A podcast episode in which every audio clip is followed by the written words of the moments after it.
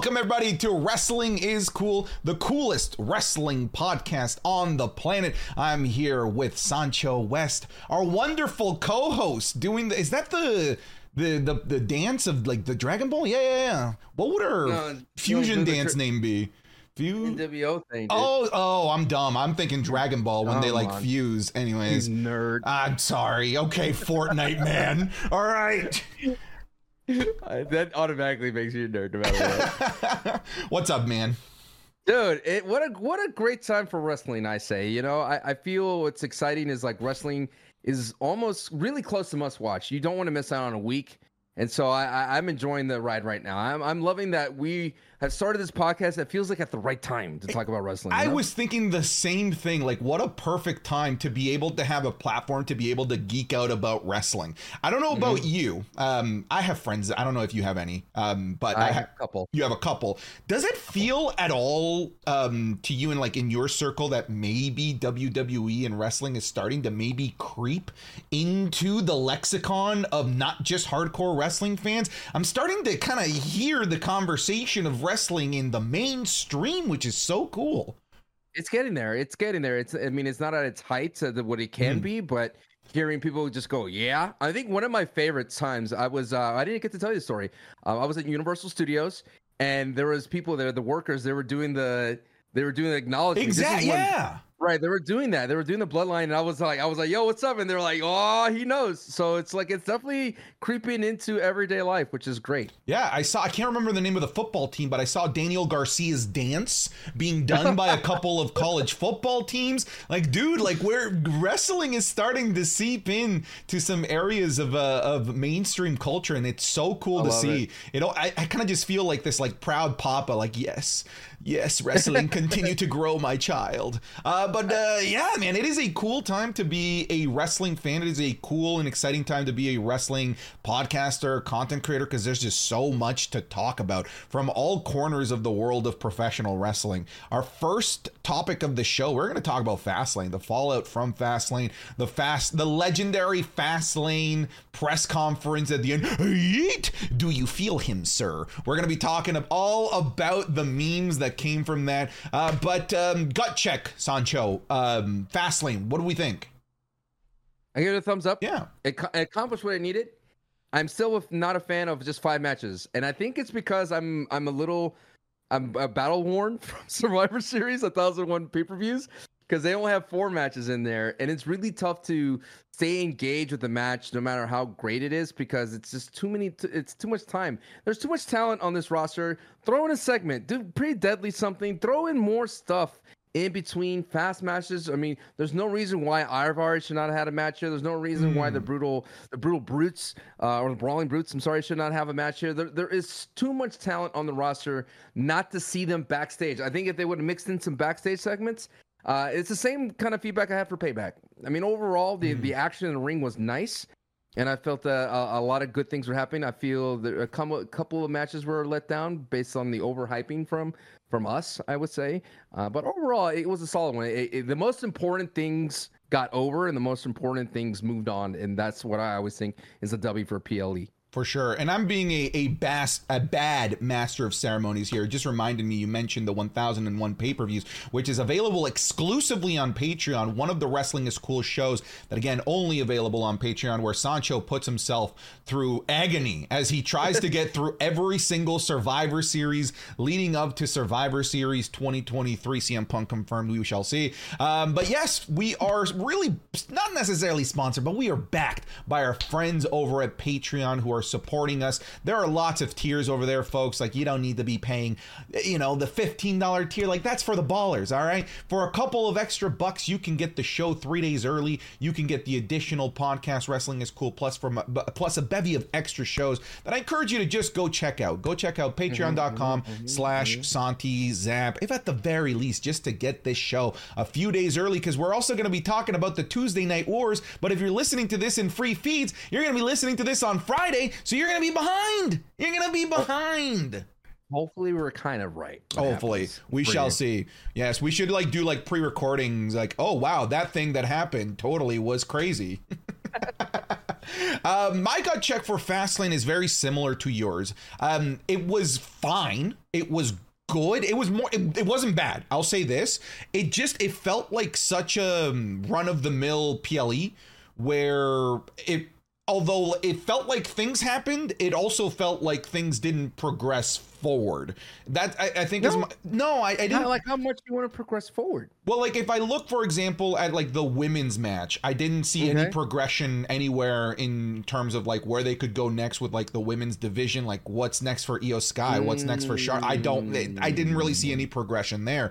Uh, as much as we can celebrate Carlito appearing, I don't think that there was any progression there either because we already knew that he was with the WWE. We don't really know what his Well, involved. you knew, you knew, Oh. but not the casual fan. Come, on, come on. Okay, Come fine. Okay, but people that are listening to this, you guys are cool. Right, You guys are cool. right, you guys right, are not right, you're right. casuals. We all knew that Carlito was part of the WWE. So this kind of just felt like something that should have already happened and we're just Mm. trying to catch up to where we should be. That whole Carlito thing in the LWO. Can I say something here? Yeah. You know what? It's, it's a weird thing to say as the number one LA Knight Glazer. Mhm. I I'm glad you acknowledge this, by the way. I'm glad you're aware of, of, of, of how bad it's been with you. And did you see the way he drove that Slim Jim fast lane car? Dude, I was dying laughing. I was like, I would never be caught dead driving that, let alone ma- turning it into Tokyo Drift with it. it wasn't him that drove. Come on, come on. uh, but anyway, I think as the number one LA Knight fan, I always feel that Glazer. there was always, uh, I guess, there was always a part of me that's like worried that you, you know, because he has that thing where he, if he slipped on the ropes or you know, there's everyone's such a magnifying glass on him, and so when everything goes smooth for him, I am like doubly happy for him. You know what I mean? I'm like, yes, everything went well. You did your move on the turnbuckle, that went off without a hitch. You did all your moves perfectly, and you look like a star. The crowd was with you; they were chanting with you for every single thing. You got that ultimate hot tag, which we didn't believe would happen. We thought it would be L.A. Knight one taking all the mm-hmm. punishment, and this time John Cena did. So W night for LA Knight. So that that's the thing. Like I'm I'm in this camp, and it's a weird thing. And again, we talked about it before. My anxiety for LA Knight is I need to let that go because now he's a main event, and that that is the biggest thing for me. Why I think that PLE was a W because Fastlane is you put the stamp on LA Knight that he is a main eventer, and no doubt leading the charge going forward. I mean, there's just. I, I I'm I'm daring to say he's gonna unseat Roman. You think he unseats him? Well, okay. Well, funny enough, we have a question from Lord Beanie over on Patreon. Yes, um, thank you for supporting us, Lord Beanie, who says, "Is LA Knight the one to actually get the undisputed WWE Universal Championship from Roman? It's really shaping up to be the trajectory they are going." So you feel? So I, else? Well, I feel like it's it's The Rock or Co- Cody. I think those are the okay. All right, okay, relax. All right, go go glaze some more LA Knight donuts over there. I just think that they are setting up LA Knight versus Roman Reigns for sure. But you can't just toss LA Knight versus Roman Reigns and make it a legitimate, believable uh, bout that LA Knight could potentially win. You need to build him up. You need to build him up to be as hot as as powerful as humanly possible, so that the match with uh, uh, versus Roman Reigns doesn't just get buried by Roman Reigns doing Roman Reigns faces, going like. The hell are you? Right? You know, like you know how Roman Reigns is capable of burying people with just his facial expressions if they're not a serious contender to him. That's Bro, what he's not ready. He's not ready. you don't think LA Knight is ready at the moment? No, I mean every time he cuts a promo, he dips into like a weird thing and that's so dated. And you're like, why call Paul Heyman fat? Giles? Well, I, don't think under- he, I get you, understand. but he needs to be ready because I don't think that he's getting a WrestleMania match. I don't think that it's a. I don't think uh, uh, with Roman, I should say. I don't Okay. think that it's that far out. I think that if we're getting LA Knight versus Roman, it's Survivor Crown Series Crown Jewel? potentially. But I, look, I actually think that um, because of the the Saudi, it's a Saudi event, Crown Jewel. Mm-hmm. Um, the the Crown Prince and the uh, Saudi government has a lot of pull as to what matches they want to see. I think they want to see um, Roman Reigns versus John Cena again. Um, as you know, I'm down for that. I'm, I'm down for that. I'm down for that. Yeah. But it's that to me is like a nothing match because it doesn't do anything for anybody. They're both It's already. It's, It's just yeah. Um, so Roman Reigns would be winning that, but it, Survivor Series is not far enough out for us to still be thinking about wanting to build up LA Knight. Like LA Knight you're either ready now or you're not, honestly, especially because Roman Reigns returns to Friday Night SmackDown this week. So we're going to find out where this feud goes if it does go the way of LA Knight. I feel, though, going reverting back to fall uh, to the fallout of Fastlane, I think that was a great match. Mm-hmm. And it was, just went perfectly for LA Knight, and John Cena did his thing. I, I mean, I got, I got, I gotta give you props. I was worried for John Cena. I thought he'd be there, like I mentioned, for himself. But he, it was a great match, and I think like for a match that had nothing tied to it, it was just two heels and faces uh, facing each other. I think it was great. I mean, it, it was a good PLE, and everyone. I think everyone was asleep for that. The yeah. Indianapolis crowd was just waiting for this match, yeah. and there were sitting on their hands and waiting for their cheers for John Cena and LA Knight. This felt like um I mean you're the one that's watching Survivor series but this felt like such an 80s match. It felt it like the the the most over the top good guys, the most over the top yep. beloved guys that are giant personalities coming together, taking on, you know, the dastardly evil heels that are I- irreparably bad. It just felt like such a such a simple 80s storyline of good versus bad. And what's funny, I like I really felt like John Cena was just having the time of his life out there. Uh, the the way he was just trying to continue to hype up the crowd and he was doing it not for himself. Like all of the hype that he was trying to generate was for LA Knight. And I I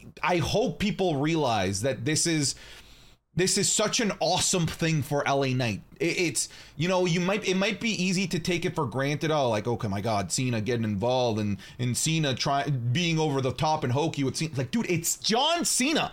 Like it's John Cena 10 years from now when he's no longer in the ring, he's going to be in the conversation for the Mount Rushmore of professional wrestling and he is trying to get LA Knight over. That's huge. And people are like, "Well, he LA Knight doesn't need to get put over." I, no, no, no, no, no. Like I know LA Knight is already over. This is just the stamp of approval. This is he's already signed the contract of being the most over WWE superstar. John Cena is laminating that contract, ensuring that it's not a flash in the pan, ensuring that when John Cena leaves, LA Knight can continue this hot streak not for just one run against Roman Reigns, but for years. This is where the value of the John Cena involvement comes in to really help solidify the LA Knight run for the long long term, not for the flash in the pan that it could easily become.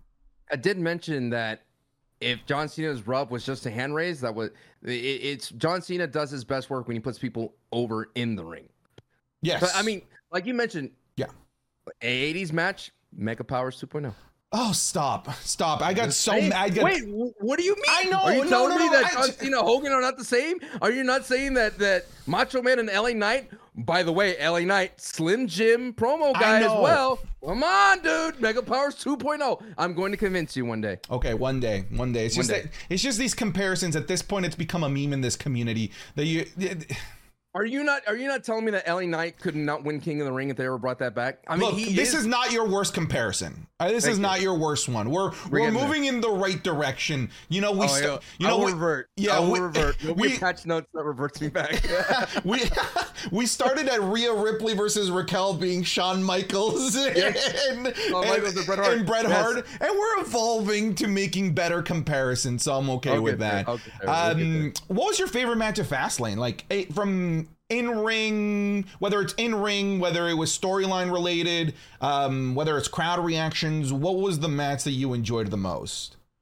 Uh, I mean, the, Cody and Jay were kind of nice. I mean, the to see the the Judgment Day storyline get uh, a little bit forward with JD McDonagh. I, I think that was a, a, very interesting thing. Hit him hitting the knee and then not leading him to cashing in. I think there's still a problem. I would have liked the Seth Rollins versus Nakamura a little bit more, but there's always going to be that notion with Money in the Bank that's always going to be that ghost that you cannot fully enjoy mm. Seth Rollins and Nakamura because you're like, is Damian going to cash in? And I think that is a hidden problem with Money in the Bank. Either they should give out like a they have three months to cash in, a year to cash in. He can't hold on to this thing forever. I mean, it, it, just gets drawn out and it gets it gets tiring to listen to the will they, won't they? And even though despite they had that thing with Rhea Ripley saying you can't cash it in, uh, Damian, it's just still we were like, mm, don't believe you. you yeah, might, uh, you might hobble in. Um, so I would have picked Seth and Nakamura. Um, but I'd still have to go with Cena and and LA Knight. I would say the the second one would probably be the triple threat was Asuka, Charlotte, Yeah. and Iyo. It definitely started cooking at the end, but that feeling of despite getting the double pin and and literally getting that uh was a pin on Charlotte, right? It was Yeah. a pin on Charlotte, yeah. Right. Uh, even though it wasn't a clean victory, it was semi-clean. I mean, Bayley did get involved, and she said, "Don't get involved, Bayley." Um, I just don't think they're gonna do anything. I think that WWE does not know what to do with Iyo Sky. Like they have no idea how to move her, how to push her forward without damage control. And I think damage control with Bayley, it feels like Finn Balor all over again. Like I mentioned, I, I don't, I don't know where they go with damage control, and I don't know if Iyo Sky continues on. I don't know if she's just a placeholder until Jade Cargill shows up or until maybe Car uh or Kairi Sane shows up. So Okay. I don't know, man. All right, I mean, we have a question from Charles Garbreath over on Patreon, and asks, he asks, Charles. uh, Gall Gallbreath. He sounds he sounds like Chuckster. royalty. Yeah, Charles, Spring Charles of Gallbreath.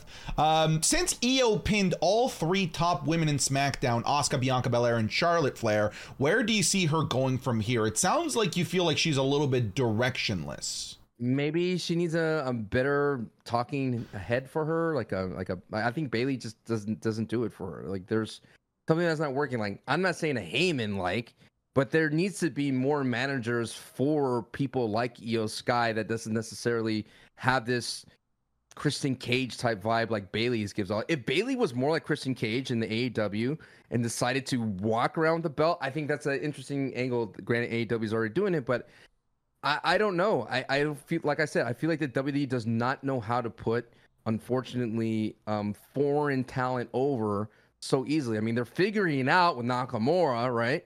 They, they figured it out with um, Gunther, right? They're figuring out with some of that kind of vibe. But when it comes to Iyo Sky, with a with like even Asuka, they still can't figure out how to put her over that much. I mean, we love her because we know how great she is, but it always feels like they always start something with Asuka and they take it away. They introduce Demon Asuka and then they take that away. There's just it. They they'll figure it out soon. I trust Triple H will get it done, but uh, I, I think it's just going to cost Iyo Sky this belt in, in order for her to move on to the next chapter. Yeah, I, I mean, for me, I think the next logical feud for Iyo Sky is Bayley, and if it is a feud with Bayley, which again But do you want to see that? If- do you want to see that? I, I- mean, if- the way they've been booking Bayley and if, everything. if the story makes sense, if they can make it interesting, yeah, I'm I'm down so what? for it. Bayley gets the belt, or Iyo Sky beats Bayley? And Oh, moves if, they, if I think if there's a feud between Bayley and Iyo Sky, Bayley's winning that thing. I, I really think that that that Bayley is eventually going to get her roses from Triple H for helping carry damage control, um, for being you know a, a major leader in the women's division. I think eventually she's going to get her roses because I don't believe that Bayley has had a WrestleMania women's title match. Aside, I wish I no, I don't think that she has, and I could definitely see her maybe carrying that title and defending it against the likes of Bianca Belair or maybe a triple threat match with Bianca Belair and um, and Charlotte Flair. Because going into a WrestleMania match, as much as I adore Iyo Sky, um, I don't think that Iyo Sky as a champion really has the the carry the pull to be able to be in a marquee match like that at this moment the way that WWE has been booking her to look like a They're trying, though. they're I, do you think They're they're, trying. trying? I mean, her pitting Charlotte's kind of a big deal. Yeah, but she I did. mean, but but Charlotte got the the tap on Asuka first. Oh, Again, it wasn't even I- that clean. I genuinely dislike Super Charlotte. By the way, the, it does not work for me. That's that's what my one knock uh, of it. That's why it's my second in the fast lane. The triple threat is because they made it uh, a handicap, two v one. It was basically a two v one. It was like a super Charlotte. You're like, all right, we get it, Charlotte. You're you're above these tier of women. You're definitely in your S tier, and we get that. Uh, it just shows me what makes me more excited for Jade, and I'm really hoping. I was hoping at Fastlane that Jade would show up, and I was banking that Charlotte would win, and then have a stare down. Which uh, Jade would have a stare down with Charlotte Flair in the ring. Yeah. I mean, the, o- the only segment we got was already shown before in a social post of her getting the rub by Triple H. I mean, there's no other wrestler I've ever seen in the longest time. Can you think that's ever gotten this much hype behind Never. the Jade Cargill, where literally she rolls into Fastlane and has Triple H waiting for her? There's never been Never. anyone like Vince waiting for anybody. Never. Anybody. Never. And, and even even think about it. Even back in the day when Booker T and all the WCW guys came over, Never. nobody. And all of them got buried. Yep. they got embarrassed tremendously by WC. Like even Sting, dude, got buried by uh, WWE Yeah, when he came over. Yeah, Sting, So Sting thought, hey, maybe if I wait 20 years to finally join WWE, maybe they won't. Bear. Psych! We were waiting Right. for you. We are still Right. gonna bury you. Yeah, we never. I still thought it was weird that they showed her. She looked great, oh, she looks amazing. She, that was your Yeah. first glance at at um at Jade, Jade Cargill, Cargill. there you go. That's why people are excited. She because she has the quintessential WWE megastar look. Okay, she has a, a a look that is so unique in a women's division as well. Um, but what I thought was weird was you know the focus on her in the pre-show arriving at at Fastlane, but not having anything for her at Fastlane. Whether it was they're protect- I get protecting her. sure, um, Right. but even if it's just a stare down, like you said, I mean. a you quick little backstage interview. Anything. It just it was just weird that she showed up in what looked to me like ring gear when she got out of Oh, the yeah. when she Ah. got out of the out of the vehicle um and nothing right uh, so I, I was actually expecting a lot more from that but for me Sancho, you gave your your favorite match. Like for me, from an in ring perspective, I think I like the women's triple threat the most. I didn't love the end result, but I really liked the last man standing match. But it suffered from the same problem that I've been Mm. called screaming. it. I called it. The only called way to beat a babyface in a last man standing match is to chop them in half with a chainsaw. It is the only way to keep a babyface down. Seth Rollins took everything. I know that it looked cheesy. It was a crash pad or whatever, but you know, suspend disbelief. That was supposed to be concrete that he landed on. He went through two tables, fell off a, a ladder. Nakamura had nunchucks, nunchucks. He hit him with everything, Sancho, and still kept getting up at nine. Some of the gnarliest uh, chair shots to the back I've seen in a long time, and still kept getting up at nine. And one major sequence from Seth Rollins to Nakamura. Sure, it was a stomp pedigree, Falcon Arrow through the table. That that's enough. Like one big sequence is enough to beat the beat the heel. I really love the match. I think that this was the Nakamura I think we were all waiting on. Like, hey, we wanted this vicious, violent Nakamura, and we finally got him. And I would have genuinely believed that this would have meant, you know, big things for Nakamura, either him winning or maybe conti- a continuation of Nakamura in the main event. Before you jump in here, Sancho, I have a question from Connor Williamson who says, Thought Shinsuke Nakamura really showed out at Fastlane between the build-up, the ruthlessness throughout the match. He really came through. Do y'all think he'll continue to get a push in this cool new direction, or do you think he has served his purpose in WWE's eyes and he will be taken out of the forefront? What do you think? Congratulations, Nakamura. You get Ricochet. For the 18th time! Is he done? Well, I mean, Ricochet has to get his, his his payback, right? He needs to get his his conclusion to that. I mean, uh, no. I, I the thing is, like, I'm hot and cold on Nakamura. I'm really hot for him, but he's not giving me what I want. You know, I, I we got the in ring, but just change the ring attire, uh, ring attire, dude. When he came out on Raw and he beat up Ricochet in his just casual That's business what we outfit, want! I want to want! Lit. Yeah. he looks so good. He looks amazing. My man's rocking loafers. I'm telling you, man, you don't mess with a man who wants to fight in loafers, no matter what. I agree. Um, that was one of my biggest disappointments. Like I was like this kid in a candy store because I kept saying like, "Take off the jacket, take off the jacket, Yeah. take off the jacket." Yeah, because like that jacket, I'm like, "That's cool." He came out in Yeah. this like like really All white. all white, like super lavish jacket. right, And I was like, "There's something under there." No, it's Mm-hmm. the it's literally the exact same glossy Nakamura. Oh, I hate it. I hate that ring attire. Uh, it's you're right. I would rather see him. I would rather see corner 7-Eleven loafers just got up at 11 Oh, a.m. to kick your ass, Nakamura. That is yeah, what I want to see. I'm with you 100. percent I know we're being sticklers on it, but it's like you're teasing us with it. You're making us see him do his thing. And granted, I know uh, from what I remember in the PG era, they used to make wrestlers always wear the ring gear no matter what, even if they weren't wrestling, right? And then they lax that up as time went on. And I know that's probably Nakamura's style, but please let him let him do his thing out Yeah. there. I mean, he looked good out there. So overall, um, Fastlane, I, I still gave it a thumbs up, and when uh, when I did my review of it, I just wasn't overly, you know, over like it, I what I said in my review.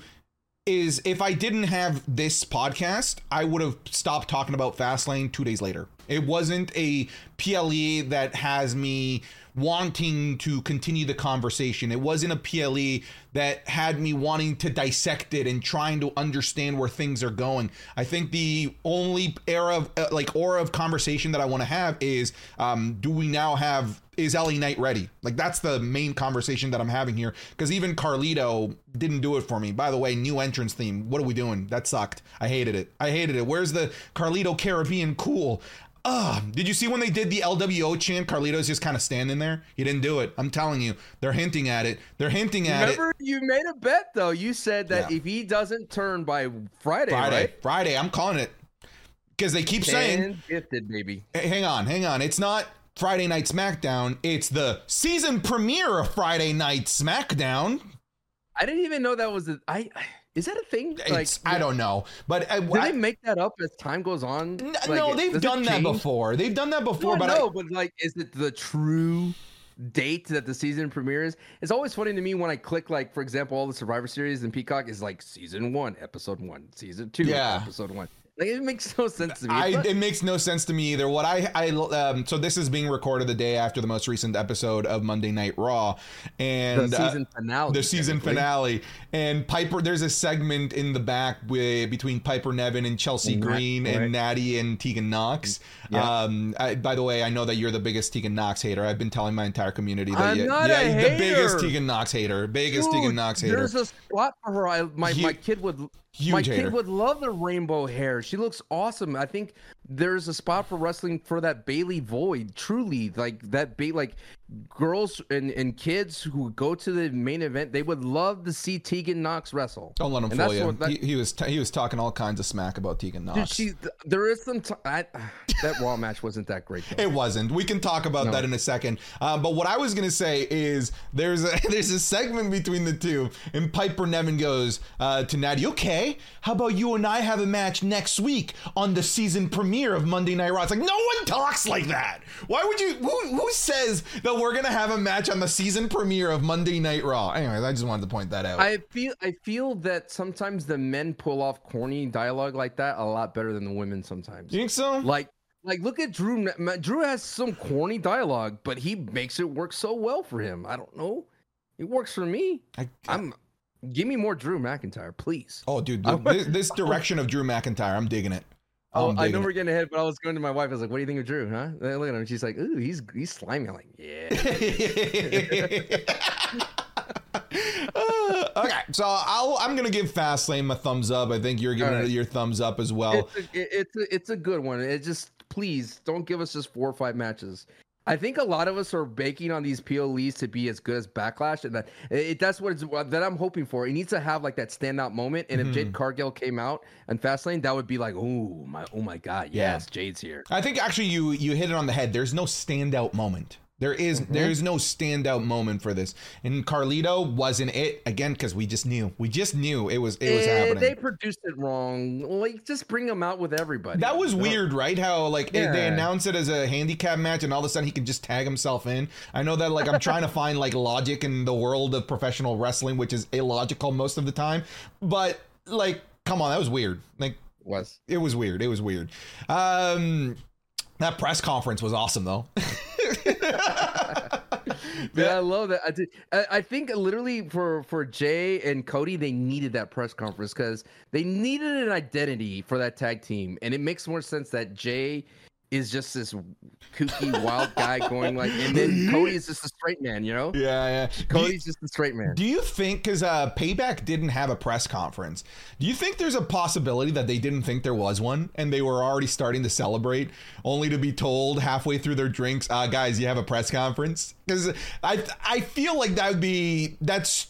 That's just so too perfect. I feel like that's exactly probably how it went. There's no way that they purposely got drunk before that press conference. My thing about it is, why are we having press conferences? We look. I love. You don't like them? I like them. No, it's just weird. It's like we know wrestling.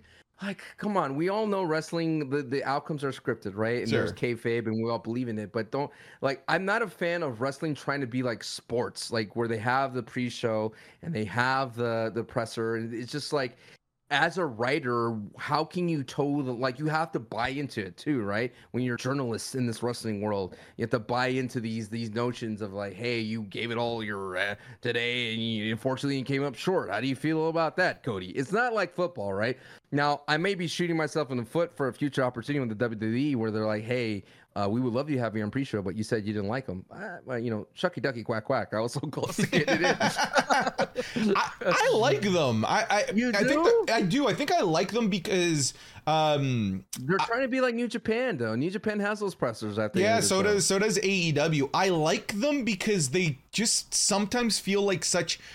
They're so you can tell that these questions aren't vetted and sometimes it just leads to beautiful chaos. And sometimes that beautiful chaos leads to great moments. Like for example there was a, a, question that was asked to triple h that i know was meant to drum up controversy and drama like hey what do you think about adam copeland edge going to aew right. like straight up asked that. And triple h just came up with like a beautiful answer saying like hey like i'm so happy for him. I congratulated him. I just think that it was the right time for him to move on and for the wwe to move like though without those press conference i don't think we'd get those cool little tidbit insights of reality. But then sometimes those unscripted unvetted questions lead to honestly, a lot of people think it's funny and dumb. I think honestly, I'm not some social justice warrior. I think it was really disrespectful for Iyo Sky's very first question after pinning Charlotte to be if she wants to have a match with Taylor Swift. That should in no way, shape, or form be the first question that is asked to your women's champion who just won the only women's match on the card, who just beat two of the mo- like biggest legends in the women's division in the WWE ever in Asuka and, Sh- and, and Charlotte Flair, and she's asked by by by a reporter, "What do you think about the possibility of Taylor Swift coming to WWE? Would you like to have a match with Taylor Swift at WWE?" Like, dude, come on, like read the room. Maybe ask her, hey, what do you think is next for you? Was that, you know, how did you maybe even keep it storyline based? You know, how did you manage to persevere through That's beating two? I'm trying to tell you, they're not great though. They're just weird. I'm just though they are weird. I'm just saying sometimes there Mad are weird. moments that are just too magical that are such unique looks behind the curtain that we wouldn't get unless it was for these press conferences like the Yeet, do you feel him sir moments like though these are moments that are just they're just such a great way for the hardcore wrestling fan to connect even more with the business I, of professional wrestling. You I just feel like it leaves the door open for mistakes. I mean, that's what happened time. to CM Punk. Oh CM yeah, Punk made a bad mistakes in his presser. I mean, I saw one where Jericho accidentally hit a water bottle on somebody in AEW. One of the and made him cut and bleed. It's it's just it, it, it just sometimes I feel like less is more, and I and I love the mystique of wrestling sometimes, in my opinion. You mm. know, like they didn't have those back in the day. You know, you didn't. You may imagine Hogan and Macho Man like. Well, how do you feel about Miss Elizabeth hugging Hulk Hogan at the end of Survivor Series 2? Okay, but how then, does that make you feel, Macho Man? So then, like shows like the like uh, Miz TV, the the barbershop, the like all of those talk shows that happen on WWE television, you don't like those?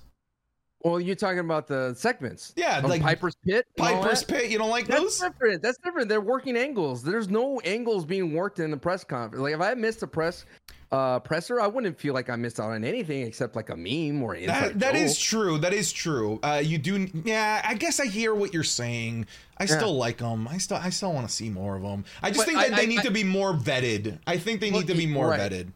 And the one thing I do say that has you mentioned the magical moments, there that magic between Jey and Cody allowed them to figure out some sort of chemistry because going forward, we like who is Jey? Who is Cody as a tag team? They're two faces thrown together. What are they going to do? What's the dynamic? Is it like a mankind, mankind rock situation mm-hmm. where you, you don't know how they're going to gel? And now you're seeing it's going to gel that Cody's just going to be the straight man and he's trying to, to keep a straight face with Jey, and they're going to be goofballs. Like that's what I see them as.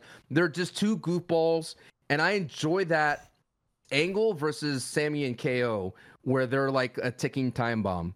Like they, they, you, you, you know, when you saw Sami and KO, they were kind of like, when is KO gonna turn? like that is yeah. always the case with Sami and K and, and Kevin Owens. But I feel like with Jey and Cody, I don't get this when is Jey gonna turn type of vibe. But that would be the biggest swerve in WWE history if Jey all of a sudden turn on Cody and then return the belts to Roman Reigns. Sancho, stop, stop, because we have a question from Super Malachi Galaxy over on Patreon who asks, "Where do you think this storyline of Cody Rhodes and Jey Uso is going? Why do you think they were given the belts, and what does this mean for the future?" It sounds like you had some tinfoil conspiracy here. Do you want to go first, or do you want me to take this one? There's no hear me out for There's me. no brother. hear- There's no hear me. I'm just simply thinking that they're just they gave them the I tweeted this out. They gave them the belts just to add a little bit more fire to Roman, make him more mad. You Sure. know, like an ex girlfriend, ex boyfriend type situation. Like, oh how how dare he do better? The grass is greener on that side. He's supposed to be with us, the bloodline type of deal. Yeah, so here's what I think is going to happen. Hear me out, Sancho. Uh, I don't see Cody Rhodes or Jey Uso at any time losing these belts. It's Really? never. I ne- After or before the press conference? never. They will No, no, no, like- never. After watching the press conference, Without the press conference, they were never going to lose these because they keep pushing off this announcement of who is going over to SmackDown, and I think it's Cody Rhodes. I think it's Cody Rhodes, and it's going to force a vacate of the championships and finally split them between SmackDown and Raw. I'm pretty confident that this is where they're going. question: How'd you feel about Michael Cole grilling Cody Rhodes about finishing the story, Cody? I liked it. and, It kind of. Go ahead. I was just gonna say, in, in if anything, that to me added more fuel to my theory that he's the one going to SmackDown. It kind of reminded me of, uh, you know, I, I'm a theater major and I thought I studied that. It kind of reminded me of Greek play where Michael Cole is the chorus, and the chorus in the Greek play always says what the audience is thinking to the main character or the protagonist. And so Michael Cole is us asking him, "What about the main belt? Are you done, Cody? I mean, now you have these belts." So I kind of liked it. It was very weird to make Michael Cole. I thought Wade Barrett would have been a better choice to kind of grill him, but uh, it kind of worked for me because that's what's all in our mind. And I like that Cody never answered that question. Uh, I kind of like that he never gave that answer to that because now we're gonna have uh, a little bit more to follow along. But I don't. I. I Don't at you- first, I, th- I thought Jey and Cody were transitional champions, but I, I don't think they're going to hold it on for a long time until Roman shows. I think Roman is going to take back something for Bloodline somewhere. Hmm. So yeah, I, I you mentioned that you're a little confused that it was um, it was Michael Cole instead of uh, Wade Barrett. But what you mentioned there, um, you know, uh, Michael Cole being a stand-in, a representation of the audience. I think he's a better representation of the audience than than somebody like a Wade Barrett, considering he's been the voice of the WWE for point. 20, 25 plus years, only missing two days if you if you recall. But interesting to note that Michael Cole has been playing this uh, kind of devil's advocate with the two main stars over the past two weeks, with Seth Rollins telling him, you know, that you're the Right. you're, you're you're the puppet in this situation, and now Right. uh, and now Yeah. Cody Rhodes. I'm kind of digging it, and I think your explanation makes a lot of sense. I think that he is a good stand-in for the voice the voice of the voiceless if i want to keep making more cm punk references uh, Look, at- look at that. I mean, look at this. Someone at the WWE some writer has some playwriting experience because that's an old school tactic. And I think it works because Works. because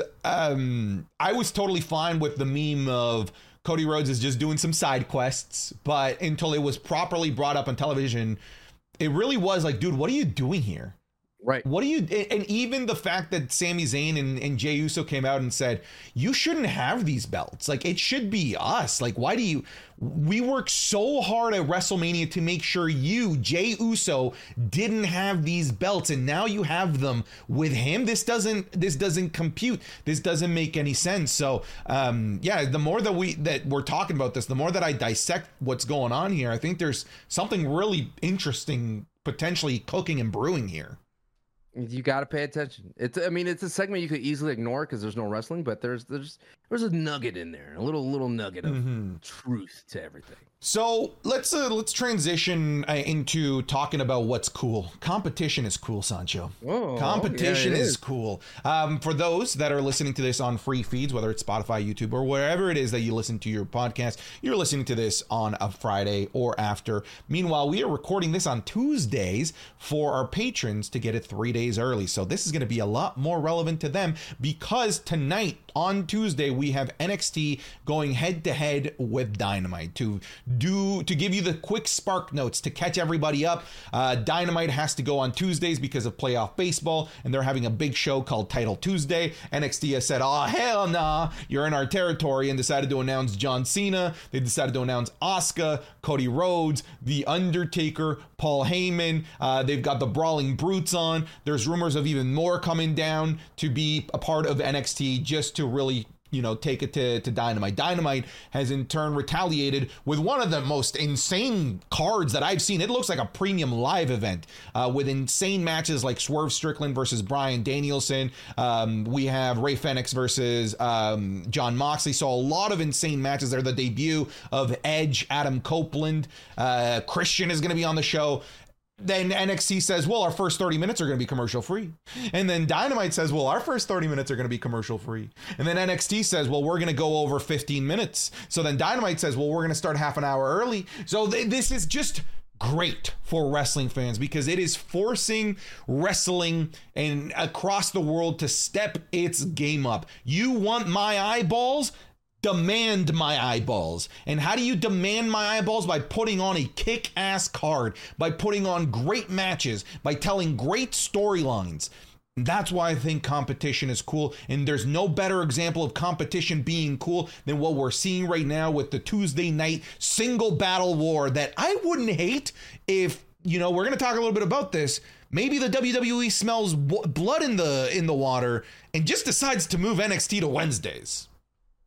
They could do it. I mean, they totally could do it. And then, I mean, what the thing about WWE and AEW is, I agree with you in that that WWE feels like there's a weakness here, and I I think no doubt CM Punk is coming, and that's going to be a huge black eye for AEW, and that's definitely going to de defact or like uh, you know pull over audience members who love CM Punk and they follow him no matter where he goes away from AEW. And it's just there's so much writing on the wall that AEW definitely is trying to fill the void with a lot of um, their talent. Uh, you talked about ratings. The ratings are not there for AEW as much as they used to. Um, Edge's like appearance hasn't been popping off for them as they expected. He's not moving as much as people. He's not getting those eyeballs, and it just doesn't mean that AEW is a bad product. It's just right now they unexpectedly had to let go their one of their top stars and they have to try to find a way to regain some of their footing. And I think because of that, WWE is like, let's strike harder and we're gonna full send. We have John Cena, was full send him down to NXT. We have great names like Undertaker, where people will watch whatever he does.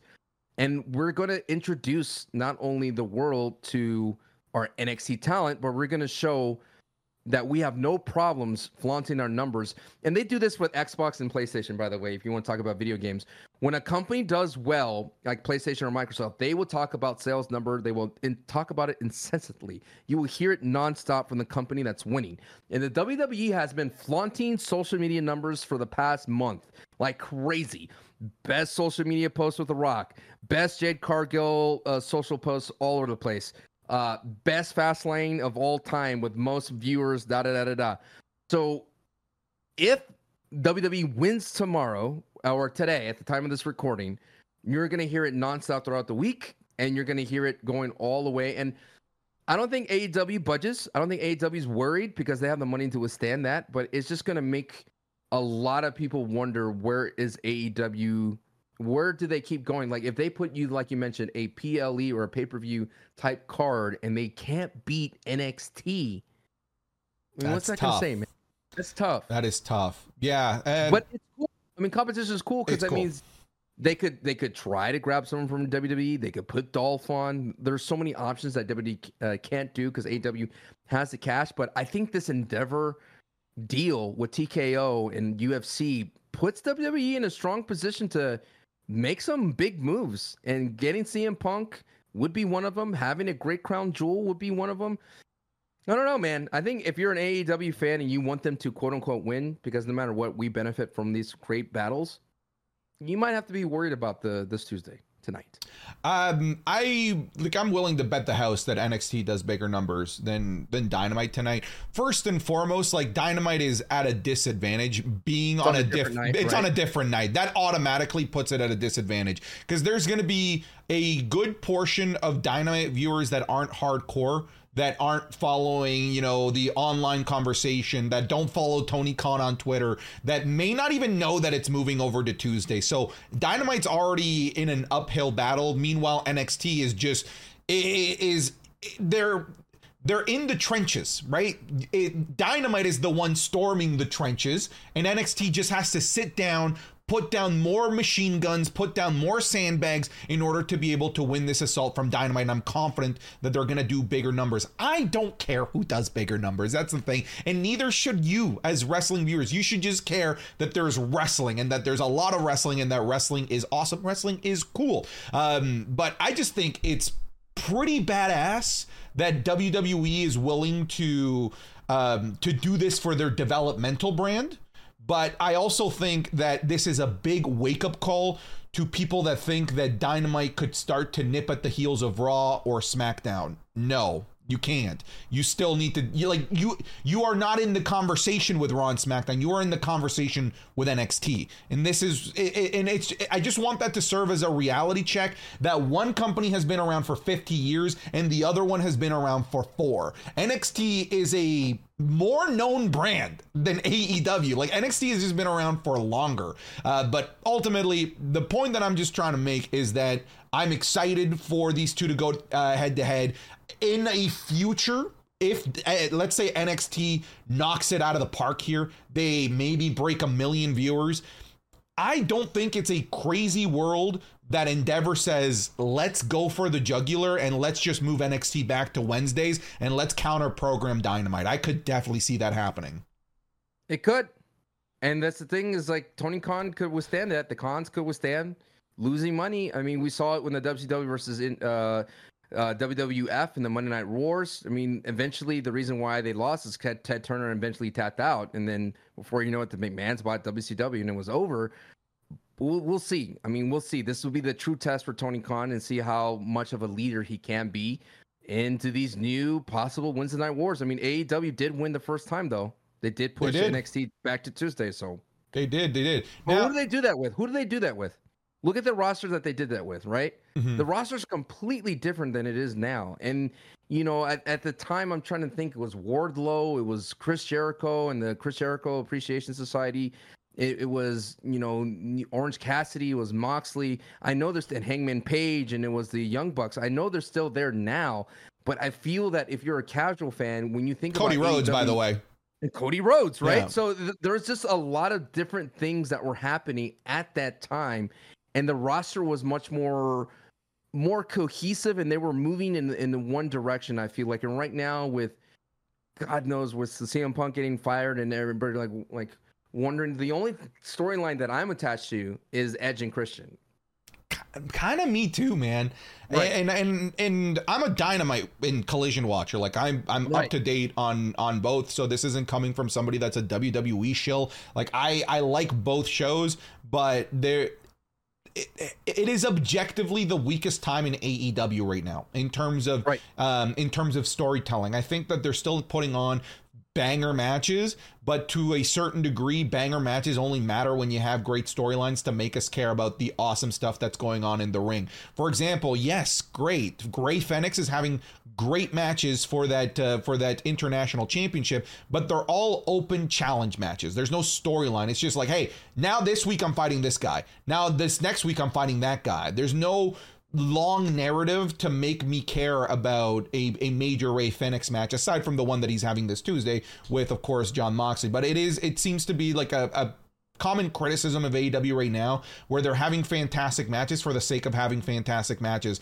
I think a great example as well is Danielson versus um, Zack Sabre Jr., which is going down as like one of the best technical matches of all time. But a lot of people are like, yeah, but like so, like I, it was it was a great match, but what was the storyline? Like, what's the payoff? What is the long term? What is the long term reason for me to care? Was it really just to make one PLE awesome? Like th- this doesn't make me want to tune in to Dynamite or to Collision, and and that I think is just a problem across the board with AEW right now. To kind of play devil's advocate to your thing about Fenix being a open challenge, I think it was different in a little bit with Cena because when Cena had the U.S. belt, he was providing kind of rubs for anyone who challenged them. Sure. I don't know if anyone would benefit from a Fenix rub in AEW as much as say it was if it was Moxley or Jericho or Sting if he could wrestle every night, that type of thing. Yeah, Omega doing an open challenge, Dude, down, amazing, down, oh. right? That's huge, right? That's huge. Mm-hmm. But Rey Fenix having an open challenge, it's just for the sake of having a good match, a good in ring match. But it's tough to to sink your teeth into that for something long term to to really care about. Um, we talked briefly there about CM Punk um, with him potentially returning to the WWE. Uh, I still think it's a major loss for AEW. Um, you know, I think it's a loss that ultimate. It's a it's a reset that they needed. I think they did need to get rid of him, but it doesn't change the fact that it was a major loss. Like from storylines that we'll, we're never going to have, matches that we're never going to have. Like that's subjective reasons, but then there's objective reasons like Collision having been doing 700 to 800,000 viewers, now barely cracking 300,000. Attendance for Collision being dismal, like looking worse than just your average, you know, impact show. Like it's not looking great. Um, so I, I want to take this one first because I've already done a YouTube video on it and the question of should CM Punk return to the WWE. And I'm going to give you some of the reasons why I think he should return to the WWE. And, and I'd like to hear what you think, if you think I'm completely off or if you if you agree. One of the reasons I agree, I, I believe that CM Punk should go to the WWE is one, like as a business decision. I think it makes a tremendous amount of sense because CM Punk is a proven commodity both in WWE and in AEW. And it's two types, and and he provides two types of financial commodities that are huge for the WWE. CM Punk is a known merch seller. WWE is notorious for making the decision on who to push and who to not push based on merch sales. And CM, Punk, yeah, seriously, I, it, it, sounds silly that your T-shirt sales matter in terms of what storylines you get. It does in the WWE. CM Punk was not even close, far and away the top merch seller over in AEW, and when he was in the WWE, he was a top merch seller there as well constantly outselling the likes of Cena. So he's a known merch seller. Two, he is a known ratings draw over in AEW, and a major ratings draw as we're seeing what's going on with Collision collapsing right now. But on top of that, CM Punk was the entire reason they landed the Collision TV deal.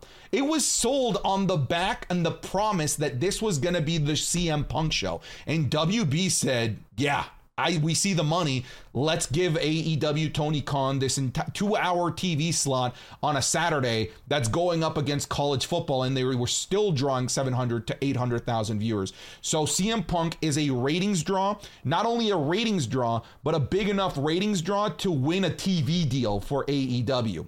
And right now, the WWE is in the middle of TV rate negotiations. So if you bring CM Punk, you're getting a merch seller, you are getting somebody to help potentially renegotiate a bigger deal for Raw and NXT.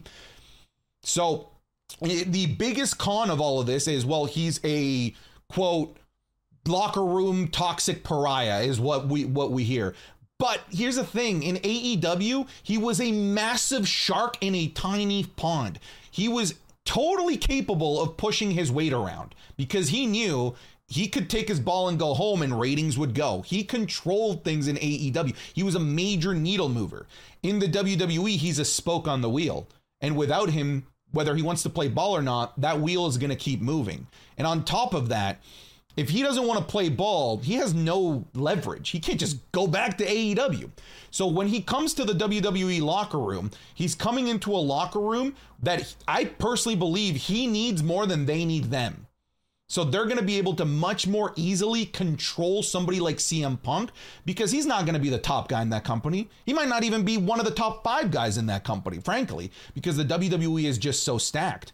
So you you're going to have a ratings drawer, a merch seller, and somebody that was thought to be difficult to deal with in the locker room, but in the context of the WWE, I think they can control him because he has no leverage. That's why I think they should bring back CM Punk. It's a business decision. I think it's a good one.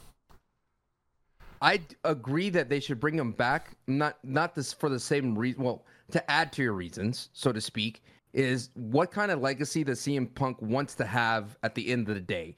He still has time as a wrestler to change his narrative.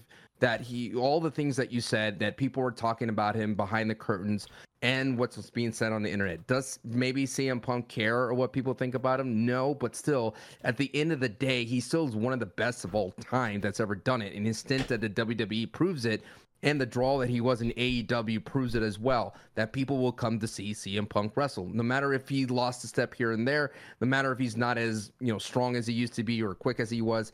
He still is a draw, and he still is a name. Now, the the thing that is different for him is that I feel that the WWE could protect him a lot longer in terms of his body, the wrestling style. We're not expecting CM Punk to be in a car crash like in AEW. Uh, you know, that kind of wrestling style could catch up to you. At the same time, as well, he could be like the Edge that he was currently that WWE had, where he comes in and wrestles at a PLE, has a feud, pops up here and there on a Raw if he, or SmackDown, and just does his thing and then leave. And at the same time, he could be that crown jewel guy where he comes in and has a big major match with Cena at Crown Jewel. He could draw Roman. There's so many great things that CM Punk is could still do.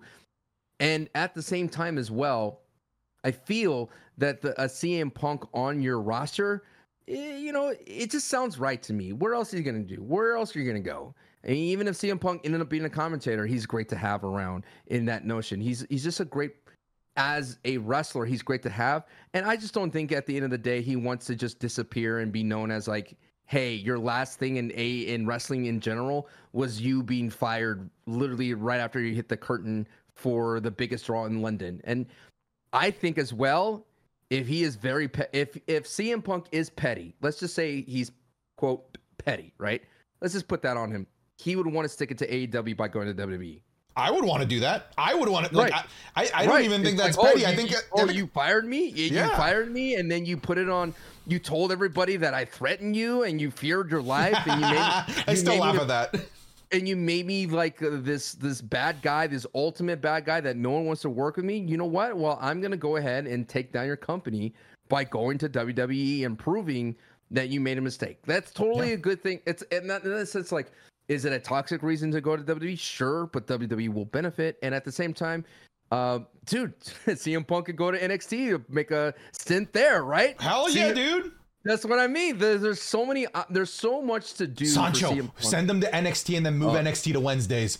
Boom. That's what I'm saying, dude. And he doesn't have to stay there forever. He could just make an appearance and have the belt NXT belt for a while, and before you know it, NXT goes over and destroys the AEW. That's it's my favorite. Hear me out ever. I love it. I love it. Hey. Dude, I don't even think that's petty. I just think that's like a normal human response to want and I think it goes with what you said with like trying to um maybe change the the perception of your narrative, legacy. Right. right. Change that narrative. Like, yeah, okay. All right, you made a mistake and I'm gonna prove to you that you made a mistake by becoming a megastar over here and earning a lot of money over here. I think that's just a natural human response. I don't think there's any wrestler that's been in CM Punk's position before ever that's been fired from a promotion and then has the ability to be over in the other instantly. Instantly. Yeah. Wow. Instantly. What a time to be a wrestling fan, man.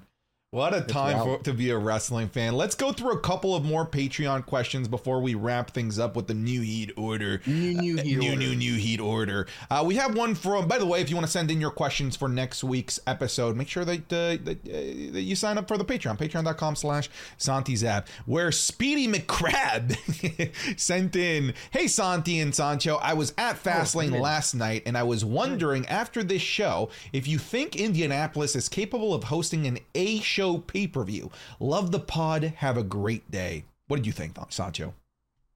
I, I, look, one, you're you're probably from Indianapolis, Speedy McTurtle, right? Was that the name? McCrab. oh, McCrab. Apologies. A shell's a shell in my mind. oh, that's crustaceanist. Oh, I'm sorry. I'm sorry. Um, listen, Indy. Let's be real. You sat on your hands for three matches, and then you finally woke up for LA Knight and Cena. I get it. I mean, they're exciting. And, you know, no. Uh, you know, Pat McAfee's out there getting the cheap pops left and right.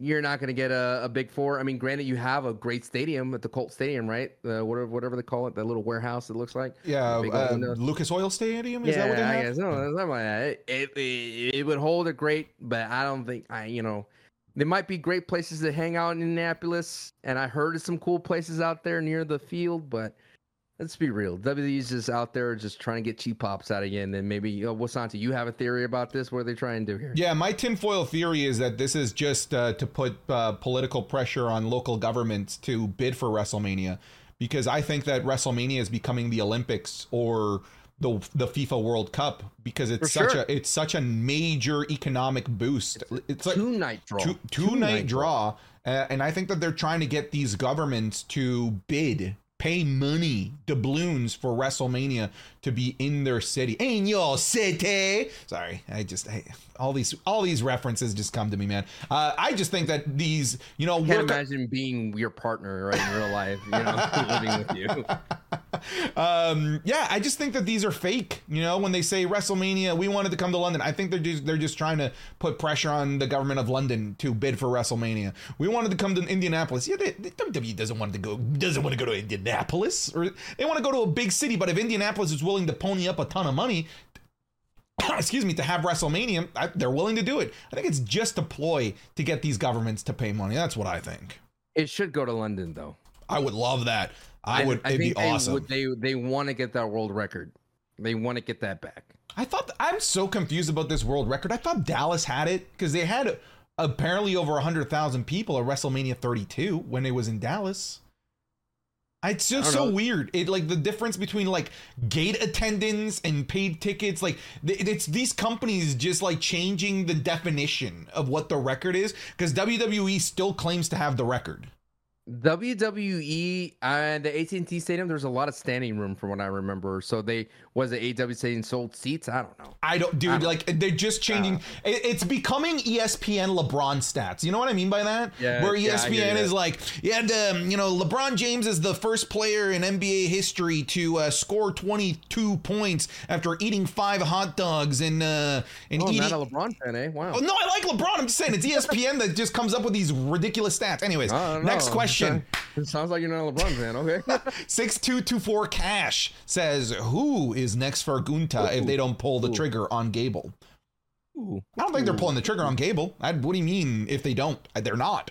Clearly. they're not. They're not. They're not. I mean, we've been preaching this for a while, Sancho, for people to drop the, the Gable dream. It's dead. It's dead. Give, give him his flowers, the other kind. This man's in the grave. Yeah. The Gable push is over. I mean, clearly, I well, I mean, we both agree that Gunther's is holding on to his belt. There's no reason for him to drop it, but I, I like your your theory on this one. This Yeah. is- I- I hear. I, I want to hear you out on You this. will one, hear me out on this one. I you think that beating Gunther is too big of a burden for an up and comer to take on.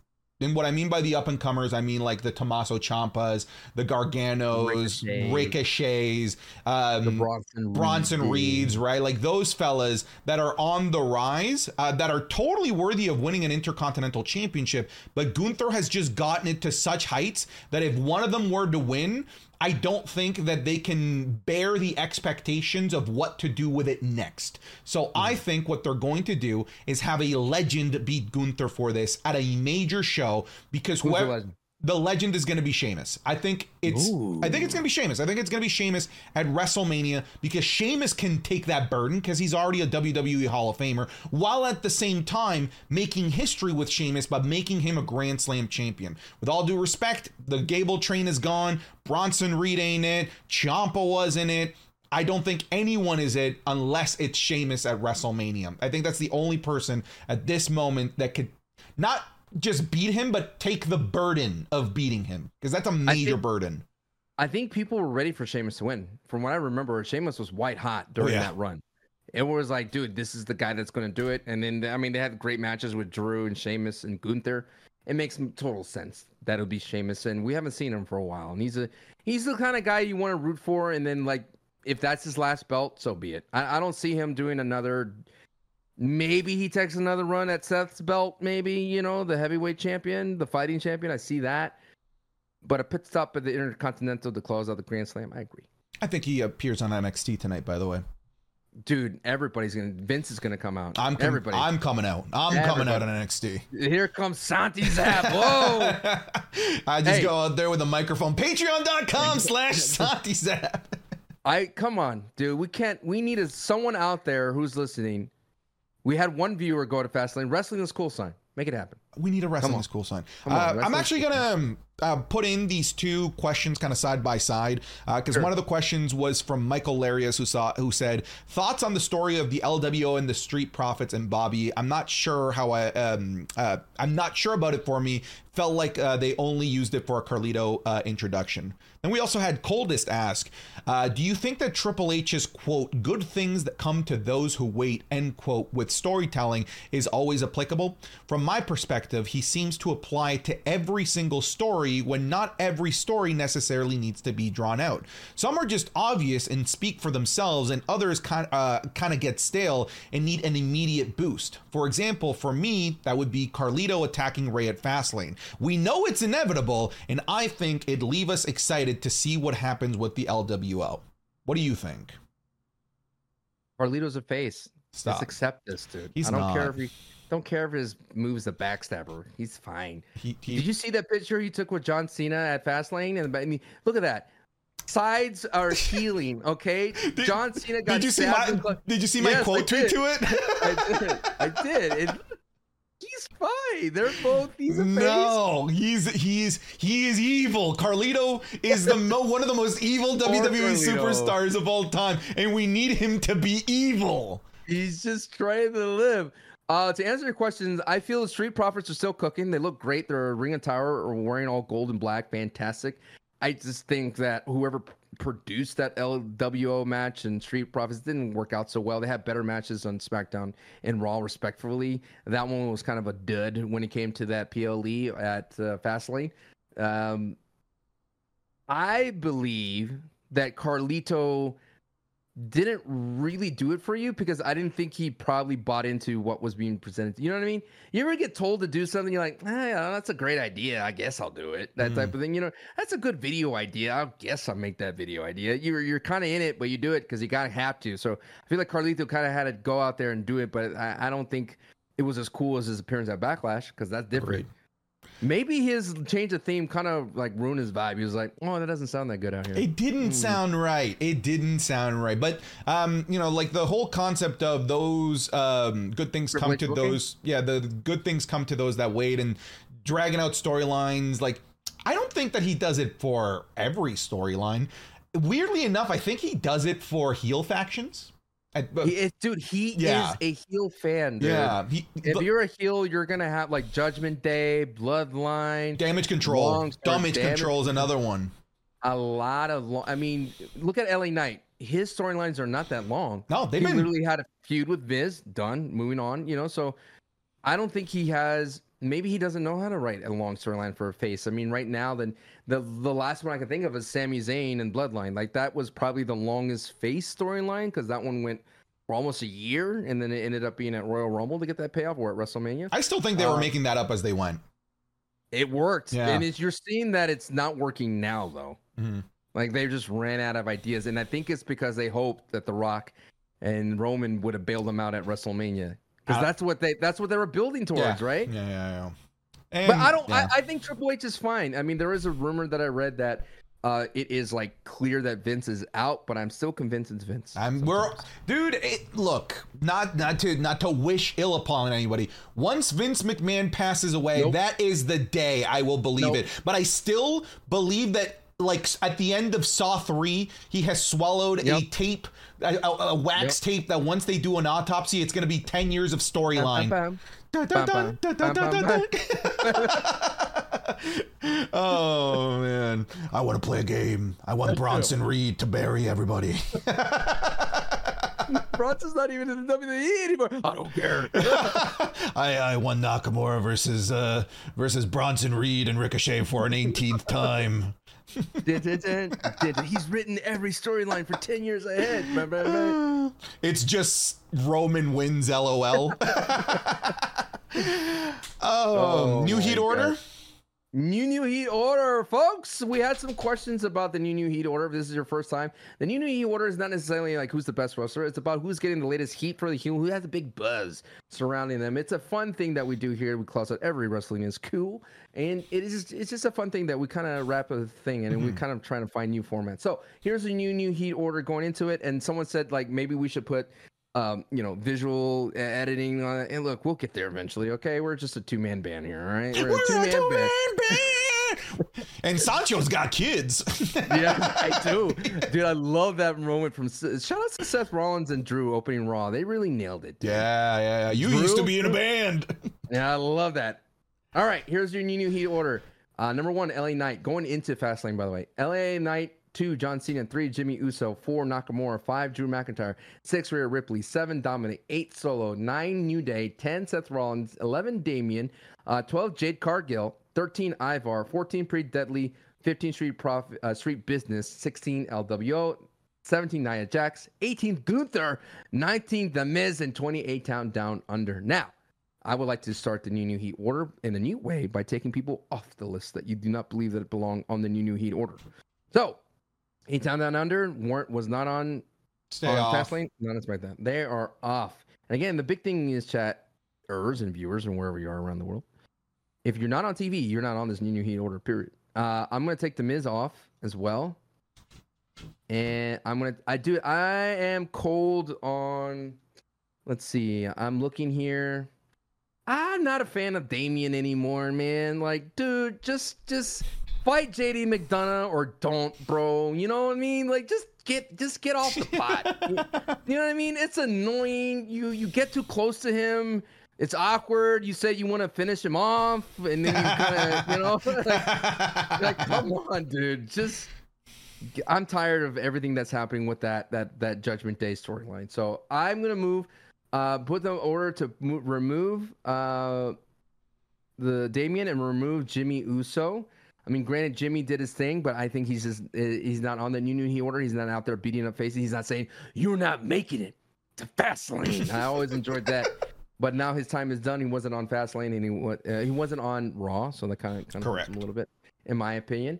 And um, I'm gonna take Gunther off. I think Gunther having a feud with Bronson Reed not not doing it for me. Not doing it for me. No, Gunther. Not, well, not, was he even on Raw?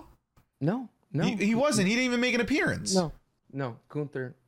So that leaves us with a kind of third spot open, the 11th spot open, 18, 19, and 20 open. So I will go down and read the cards for Fastlane, and you tell me who from Fastlane moves up a spot. Now we don't have Cody on here.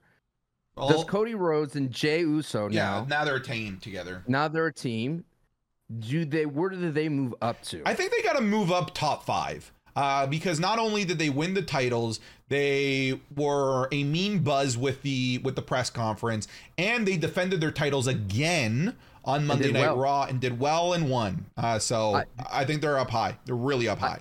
I, I do like their one D. That's kind of cool. The Co One D is what it should yeah. be called. Michael Cole really missed an opportunity. He called it the Cody One D. It's like, dude, Co One D. That's that's what you got to call it. Now, I am going to put this as well on the table here. Drew McIntyre's top three for me.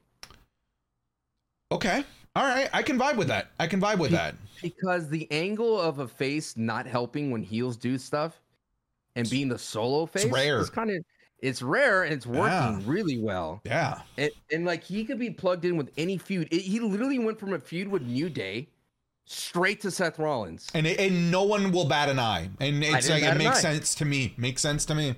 So I put Drew ahead of Jey and Cody. Okay.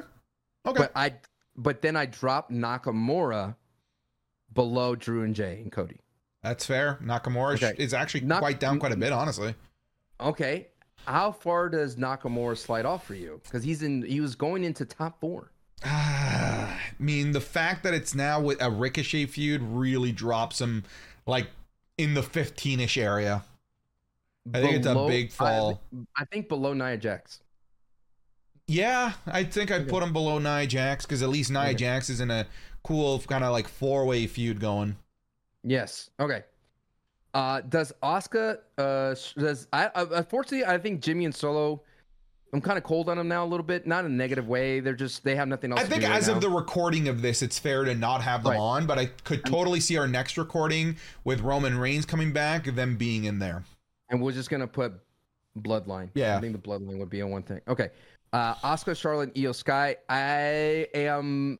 You mentioned it. I don't know where they go. I think Asuka and Charlotte taking the pin, or Super Charlotte and Asuka is being regulated to a handicap against. I, Super I would don't know. say Charlotte and Asuka off and keeping Iyo on. Okay. I would put her. I'm gonna put her at 20 right now. Sancho, I hate to do this to you, but you got to carry for 30 seconds. I got somebody at the door. All right, You got at the this. door. I got this. All right, now up next is Street Profits and LWO. I feel everyone out there in the chair, Santi. Uh, right now, we have Street Profits uh, around the top 15. I think them taking the L. uh, We all, me and Santi, both expected that they would win, but LWO would have the save from Carlito, and that didn't quite work out. And I think it kind of hurt Street Business a little bit. Uh, the Street Profits and Bobby Lashley. I mean, they they did not dominate against LWO, which they should. Um, I am gonna take Street Business down to right 19th place. I think right above Iyo Sky. I'm still excited for that faction. I think they're still doing interesting things if they're trying to appease Bobby Lashley. The one thing though for LWO with the addition of Carlito, I know Santi's not that hot on it. I still think that moves them right in the realm of the top 15. So I'm going to put them right behind Jade Cargill. Now, when Santi comes back, like we mentioned before earlier in the podcast, I've never seen WWE roll out the red carpet for any wrestler before, and especially any wrestler from a different promotion like they have Jade Cargill. I am going to put Jade Cargill right basically in the top 10. I think she moves up a couple of spots and I'm going to put her like right behind Rhea Ripley. I think she is definitely someone I want to see. And what I'm saying here, Santi, Mhm. is I am putting Jade Cargill in the top 10 as someone who has got a lot of hype and buzz behind her. And I mean, like we said it earlier in the episode, this is Mhm. not a thing that happens. Not at all. This Not at is all. n- you might get you know vignettes a la Yep. Brian Pillman Jr. going to NXT and stuff, but this like this style of red, this is like almost literally a red carpet. Like it, the only Yep. thing that's missing is the actual physical red carpet. And she might get it. And uh, while you were gone, I put street business down Fair. to the to the 20s area because they didn't dominate LWO and I put LWO I put them up a little bit. I put them in the 12s, you know. is Carlito in there? Are- Yeah, yeah, yeah. LWO, Okay. yeah. Carlito, yeah. Very very excited. I put, I rolled I roped them into one. Okay. Uh into one thing. So that's where I am. So I think does Judgment Day lose points for losing the belts? A hundred percent, a hundred percent. I would say so. We've already take Damian off because of his shenanigans with JD. Does Finn roll off the top 20? Because currently we don't have him on. And we have Dominic in seventh place right now. Um, well, Dominic won an NXT title last week. I know we usually Okay. don't do NXT, but that's big. He won his NXT North American Championship back. Rhea Ripley becoming the wise mummy and like having direct face to face confrontations with the bloodline and out negotiating Paul Heyman. I think her that's pretty fifth. cool. I put her in fifth. I mean, I, Yeah. I'm not I'm not happy with the direction. I do like the little pigtail vibe and her being so like angry and aggressive. I just think that's not where she needs to be now. But if I- that's the yeah. direction they're going, I think she's getting better at it. I think So I'd be more inclined to have like Rhea and and Dom almost like together, and Yes. then the rest of Judgment Day off. I, yeah, I agree. Yeah, because because Dom needs to be on there because he won a championship. I have Dominic at seven. I think he still holds on to that seven spot. Okay, all right. I think that's that might be fair then. Okay. Uh, I think uh, currently now we're on Nakamura, uh, Cena and LA Knight. Now, I still think LA Knight's number one with a bullet. I'm with Like- you. I'm with you. I- that dude, every yeah moment, everything he did was a pop, and I still think Cena, considering what he was doing, he still has a draw to him wherever he's going, and he's gonna he's gonna take a huge audience with him to NXT. So I, that's why I put him in two. Still I'm, one and two. I'm okay with that. I'm I'm okay with that being the one too. Okay. Uh, now we're moving on to Raw or or Solo uh Solo and Jimmy. Do you think Solo stays on the seventh spot? No, right now. No, no, like you said, um, they, and they lost, and they kind of just they were fodder for the rise of LA Knight. I didn't feel like they were proper characters into this. I really just feel like they're the bad guys, and we need LA Knight to to rise above them to you you know to use the Cena rise above hate kind of thing. Um, but Okay. I I just I, they just feel directionless. Yes. Well, I mean, without the tribal chief. Yeah, they just feel directionless. By the way, shout out to Paul Heyman for not just fermenting his hair and, and really selling the stress that he's going through. I love it. I want to see this Friday when Roman comes back. He's flourish. His hair is back to full black. I want dude. That be would be awesome. I That'd I would love that. That would be a hidden vibe there. Okay, I put Seth Rollins in eighth. He's just right above, like he's. You're not Rollins- feeling Rollins, eh? I'm not. yeah. I'm not feeling Super Rollins. It I, I'm not. yeah. I'm not feeling Super Rollins, and I'm. St- he still holds that gimmick, and I still don't vibe with it. He has the real sets in there, and the the real set that cuts great promos is in there. But I like what I do like is this notion of like, I'm here to fight Drew McIntyre type vibe. Okay. I ah, this is tough because I like the I like the new feud that they set up for him. I think that was one of the better last man standing matches in the last Mhm. decade. Um, but yeah, man, like I think the problem was the match type, as great as it was. I think the Mhm. match type, I think, soured um, Rollins to a lot of people and started calling him, you know, the, the Super Rollins. Super Rollins. And I think had it just been an extreme rules match, just an extreme rules match where they did all the same spots, I think I think would have been better for the Seth Rollins character because now it's just making people wonder like dude were you faking this back injury cuz like you you literally had your back do, like uh, annihilated and you're just getting up every time. So Hey, it- back injuries are serious, dude. You That- sneeze, you go wrong. I know, I know. I've had a bad bad back injury for a while, um, and yeah, like I'm, I'm I'm soured on him too because of it. I put him on eighth. Yeah, I mean, okay, he's a champion. yeah, yeah, I mean, yeah. And he won, I think, main I evented. adding him to Drew at Crown Jewel puts a little bit more of an excitement behind Okay. Seth Rollins. okay, okay. And apologies if you hear my dog barking. I don't know what he's barking at right now. He is going ham. Um, moving on though, because we're near the end of the new new heat order. Um, does Ivar and New Day move up on the list? And right now we have Ivar at 13th and we have New Day at 9th. Just, I almost think they should just be one. New Day and Ivar. They're just so good. They should be side by each. I, th- I think Ivar should be above them now. Okay. Um, after the most recent episode of Monday Night Raw with him winning the uh, the Viking rules match, and oh my goodness, he's so good. Ivar good. is so fun to watch. Like, Get can- rid of that Viking Raider gimmick, man. I agree. I agree. I, it, You he just goes, Viking Raiders. You're just like, okay, my guy. You're stuck in a bad gimmick. We it's a bad gimmick, but man, he is so good. That table spot was the gnarliest table spot of the last several days, and we just witnessed a Nakamura Rollins match that had like four of them. And that He- table spot with yeah. Ivar was just the gnarliest one of all. Man got grabbed by his beard. by his beard. I've I, it's been a while since I've seen a table shatter like that, where it was like like 30 different little pieces. yeah, it did. I'm going down. Uh, Nia Jackson, Raquel. Raquel, does she could jump on the list here? I- Nia Jackson's in 17th. I, I like Raquel. She had a I like what I like what they're doing with all four of those women. I, I like that Shayna um, is is in uh, something meaningful. I like Mhm. that Rhea has multiple foils.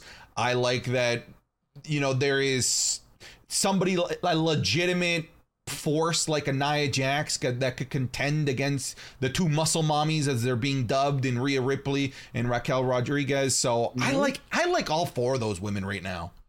All right, you like all four. So where are you putting Raquel? Is she going to be above Nia or do you put her b- below Nia? I would still put her below Nia. I would still put her below Nia, but I above w- Nakamura and Street Profits? uh, yeah, yeah, yeah, yeah, yeah. Okay. I'd Okay. even put ba- Shayna Baszler above Nakamura and Street Profits. Wow, Yeah. you love that angle, huh? I really like that angle. I really do. Okay, okay. I I like the the knee the the V trigger that she threw down. It was it was very clean. It's filthy. I don't like her her promos are always hilarious to me.